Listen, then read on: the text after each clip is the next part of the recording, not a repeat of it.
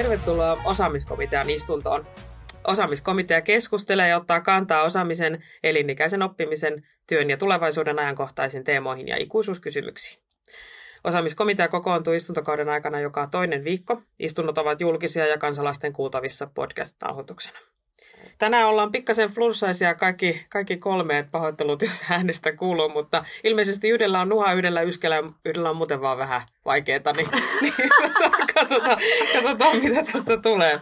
Mutta käydään läpi vielä komitean vakituiset jäsenet, osaamisen ja koulutuksen asiantuntijat Sanja Mursu. Hyvää iltaa.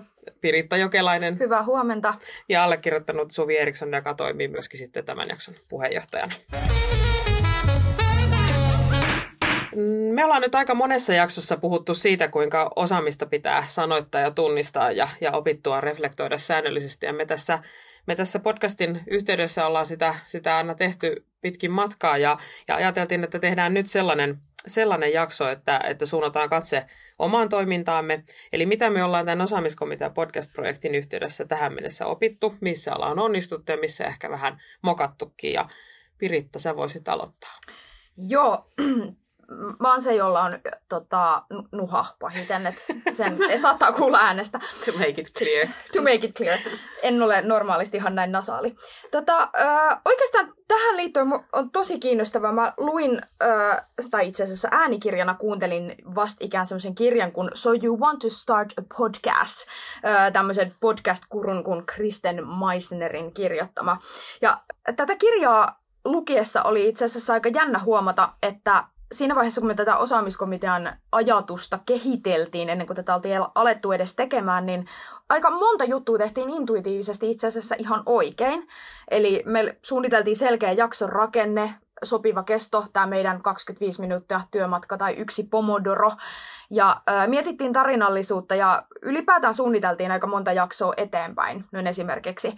Ja ylipäänsä se, että valittiin aihe, johon me uskottiin, että meillä riittää sanottavaa vielä parin jakson jälkeenkin. Et on toki sitten monta juttua, mitä myös tehtiin aivan väärin. Eli oli esimerkiksi hirvittävän hyvä ajatus äänittää pari ensimmäistä jaksoa todella kaikuisessa työhuoneessa. Tai se, että meillä ei ollut minkäänlaista markkinointisuunnitelmaa ja PS ei ole vieläkään, mutta ei se mitään. Mutta ylipäänsä musta on aivan mahtavaa, että me ollaan tätä podcastia voitu pitää semmoisena yhteisenä oppimisprojektina, jossa opitaan sitä mukaan, kun tehdään ja samalla huomataan, mikä toimii ja mikä ei. Mulle tässä ehkä tärkein juttu on ollut se, että on oppinut lähestymään ihan uudella tavalla korvat höröllä ja silmät auki kaikkeen oppimiseen, osaamiseen ja työelämään liittyvää uutisointia, artikkeleita, keskusteluja, jne.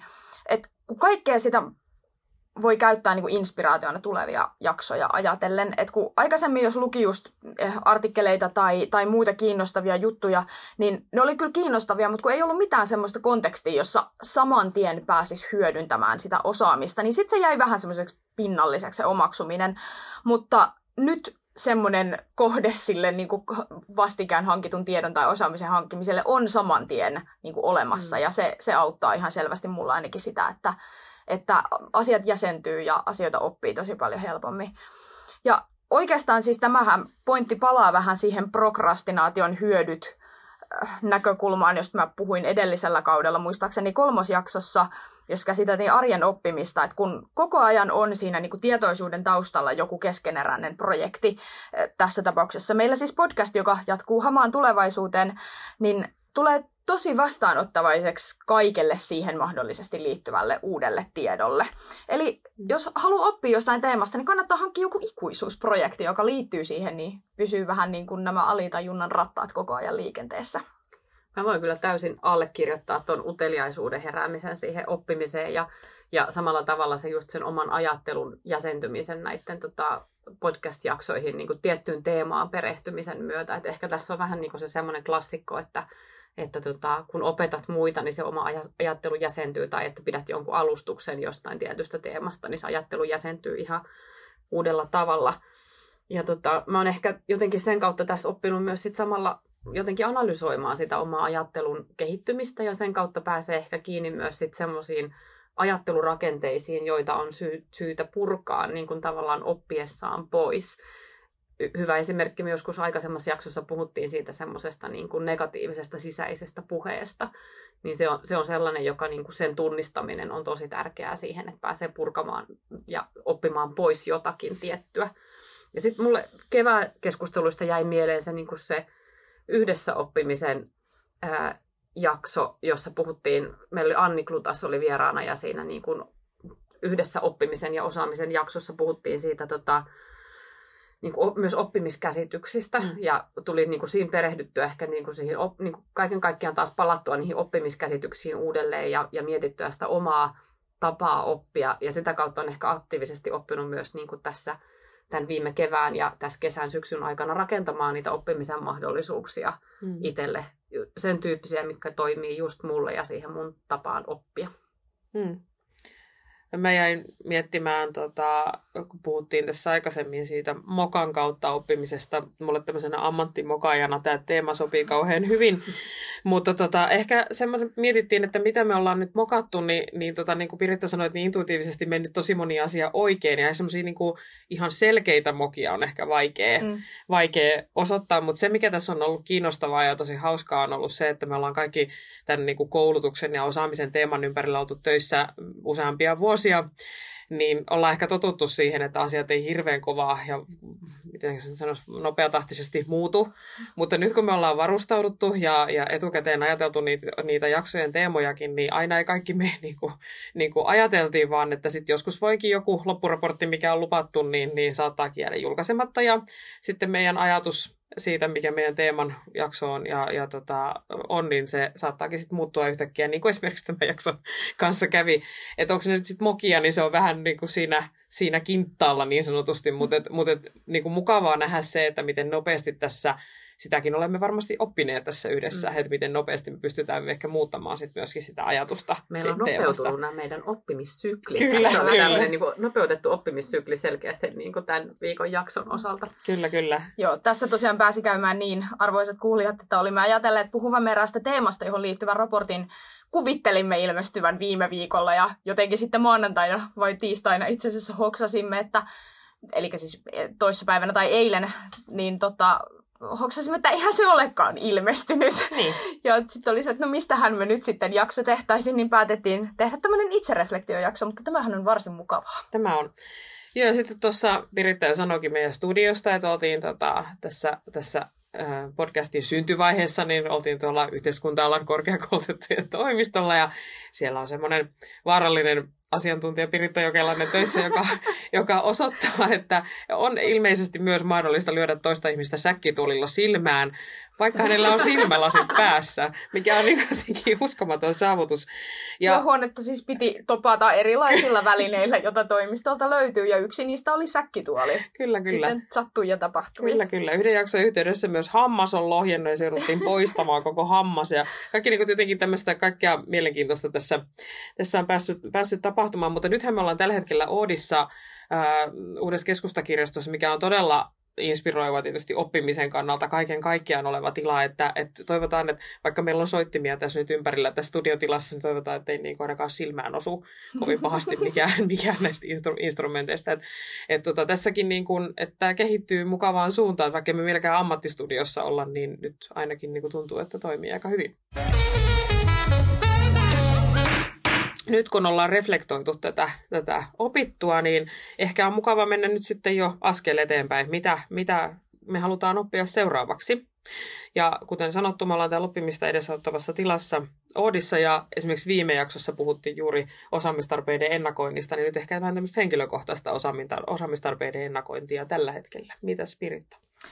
No siis mua kiinnostaa hurjasti niin kuin tekoäly, automatisaatio, kaikki semmoinen teknologinen kehitys, mutta oikeastaan niin kuin siitä kulmasta, että mitä se tarkoittaa meille ihmiselle ja ihmisenä olemiselle. Et oikeastaan jotenkin on aika yksisilmästä mun mielestä tämän teeman ympärillä puhua siitä, millaisen prosenttiosuuden nykyisistä töistä vaikka robotit korvaavat, mm.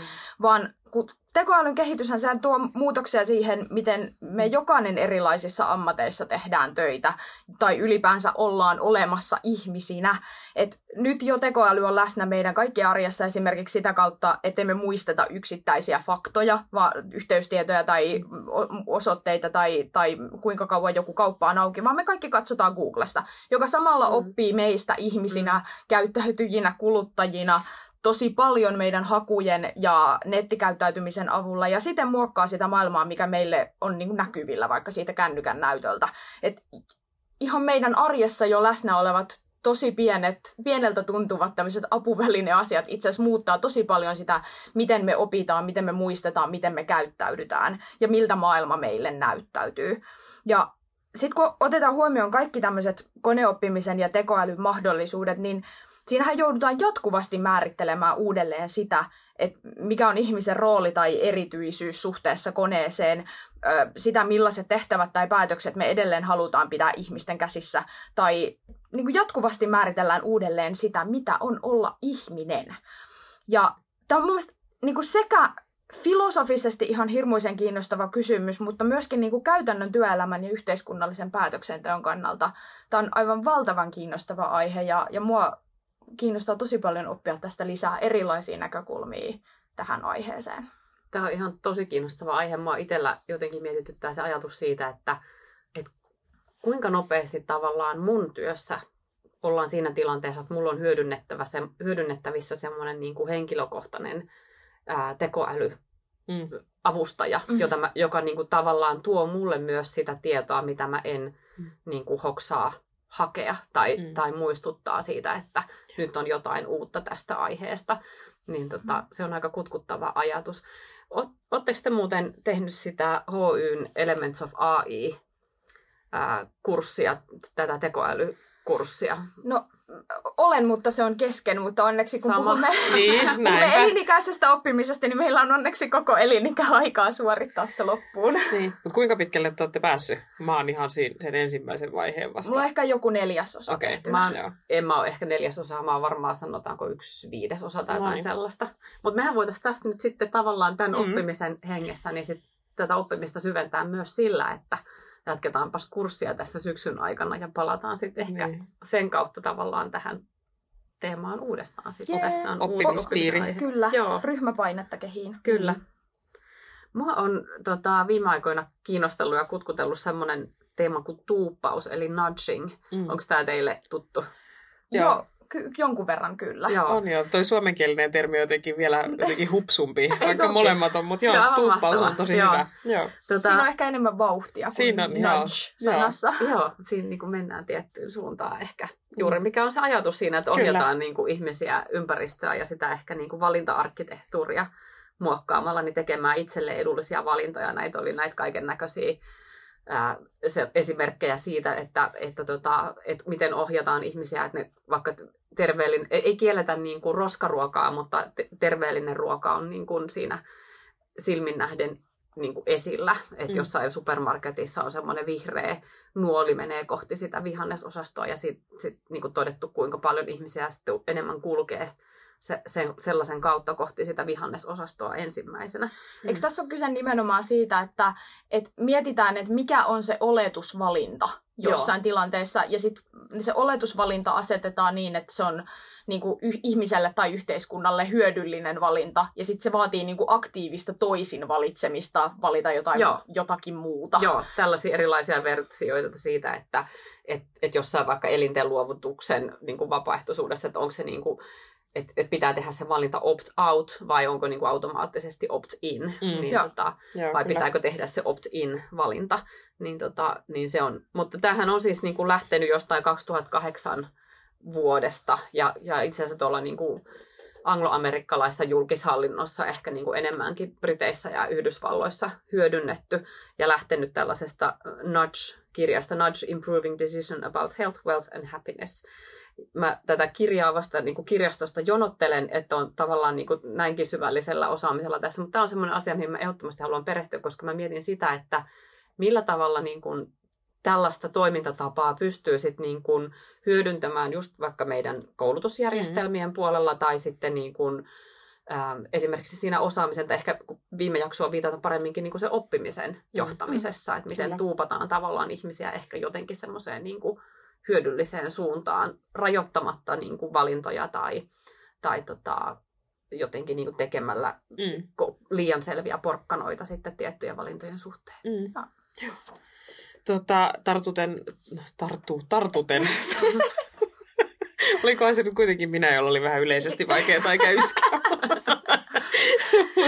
Jotenkin tota, tartun tuohon, mitä sanoit tuosta niin käytännössä johtamisen kautta sen osaamisen kehittämisen tukemisesta yhteisössä, niin mua tämmöisenä konkretiaa kaipaavana ihmisenä, niin nämä osaamismerkit on sellainen asia, mitä, mitä ehkä toivoisin, että itse oppisin niistä lisää ja miten niitä voi hyödyntää. Nimenomaan just siinä, että, että miten saadaan esimerkiksi työyhteisössä tämmöisten digitaalisten oppimista ja osaamista kuvaavien merkkien kautta Open Batchit on monelle tuttuja ja Partion erilaiset edistymismerkit tuttuja, niin tämmöisten kautta saataisiin ihmisille semmoisia niin kuin pienten palasten osaamista jotenkin tunnustettua ja näkyväksi tehtyä.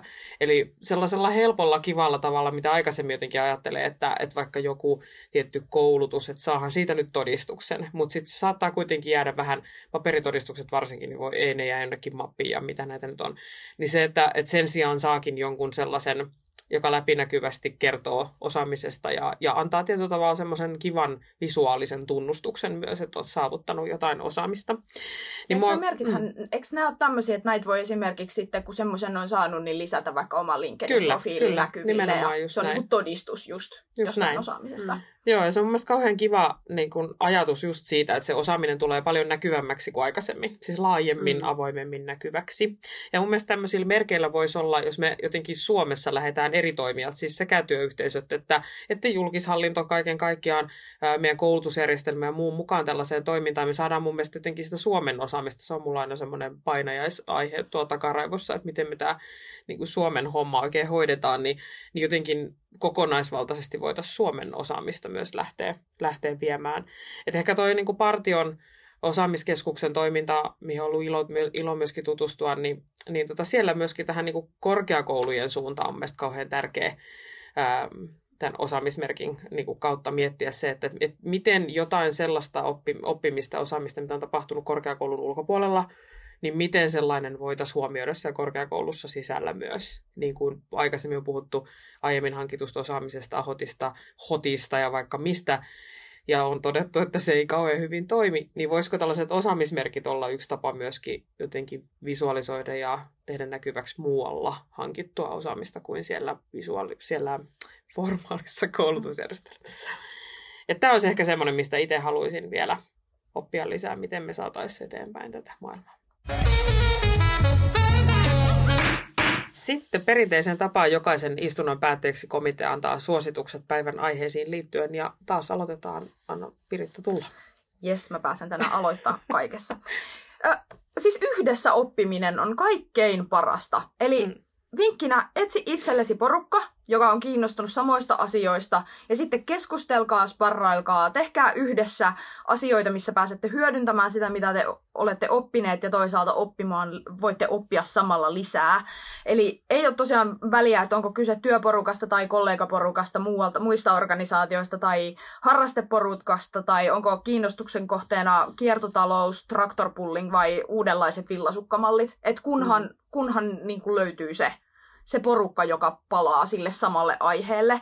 Ja tu- samalla kun niin kuin teette, niin opitte ja tuette toisianne. Ja mun mielestä tärkeää on muistaa, että osaaminen ei todellakaan vähene sitä jakamalla, vaan se lisääntyy. Mm. Ehkä mä tuohon äskeiseen uuden oppimiseen liittyen antaisin semmoisen suosituksen jokaiselle yhteisölle, että tutustelkaa tähän osaamismerkki Open Batch-maailmaan. Ja olisiko se sellainen ää, tapa, jolla myös voitaisiin tukea tuota epävirallisempaa oppimista, eli tulisi semmoisen niin formaalimman ja epävirallisemman ja siihen kaikkeen välimuotoon semmoinen, semmoinen yhteisöllistä oppimistakin tukeva, tukeva elementti. Eli tutustukaa ajatukseen ja katsokaa, voisiko se olla teidän yhteisölle jotain sellaista, mitä kannattaa kokeilla. Traktorpulling osaamismerkki. mm, kyllä. Miksipä ei. Kyllä. Mä tota, kun sä Piritta viittasit tuohon yhdessä oppimiseen, se on ehkä selkeästi varmaan meillä se yhteinen tapa oppia, mutta mä ehkä kehottaisin kaikkia vähän jollakin lailla edes kevyestikin tutustumaan niin kuin erilaisiin oppimiskäsityksiin ja, ja kat, niin kuin jotenkin katselemaan sieltä, että mikä on semmoinen, mikä itselle resonoi. Et sieltä ehkä löytää sen tavallaan sen oman oppimistyylin ja sitä kautta pystyy niin kuin hahmottamaan myös sitä, että, että minkälaiset tavat oppia toimii itselle parhaiten ja sitten pystyy rakentamaan semmoisia oppimisen mahdollisuuksia. Et meillä kaikilla ei ole ihan samanlainen oppimistyyli kuitenkaan. Että se ei välttämättä ole just se sun työporukka, vaan se voi olla niinku ihmisiä eri organisaatioista, jotka oppii samalla tavalla kuin sinä. Ja mm. onko sitten joku lukupiiri tai joku muu sellainen, joka, joka on se toimiva vai, vai tota, onko sitten kuitenkin ehkä paras tapa vaikka lukea ja kirjoittaa blogia tai jotain muuta. Niin ne löytyy sitä kautta, kun ehkä hahmottaa sitä omaa oppimistyyliä. Mm. Ja sitten me ollaan semmoisessa vaiheessa, että toivottaisiin teiltä kuulijat myöskin ö, osallistumista meidän tämänpäiväiseen teemaan. Ja, ja toivotaan, että, että tuolla sosiaalisessa mediassa jaatte myöskin omia ajatuksianne siitä, mitä haluatte oppia seuraavaksi. Tai jos teillä on suuria suunnitelmia sen suhteen ja jotakin, jotakin konkretiaa, niin antaa tulla vain. Ja ohjeistus siinä mielessä, että meidät löytää sieltä tunnuksella at osaamiskomitea, eli meidän, meidän podcastilla on uusi, uusi Twitter-hänle, eli tutustukaa, jos ette ole vielä tutustunut, ja mielellään täkätkää meidät mukaan, niin huomataan sitten, mitä olette, mitä olette halunnut jakaa. Ja meidät komitean vakituiset jäsenet löytää Twitteristä myöskin tunnuksilla at Piritta J, at Suvi Eriksson ja at Sanja Mursu. Ja nyt toivotaan, että seuraavassa jaksossa ollaan vähän vähemmän flunssasia. Tältä erää komitean istunto on päättynyt.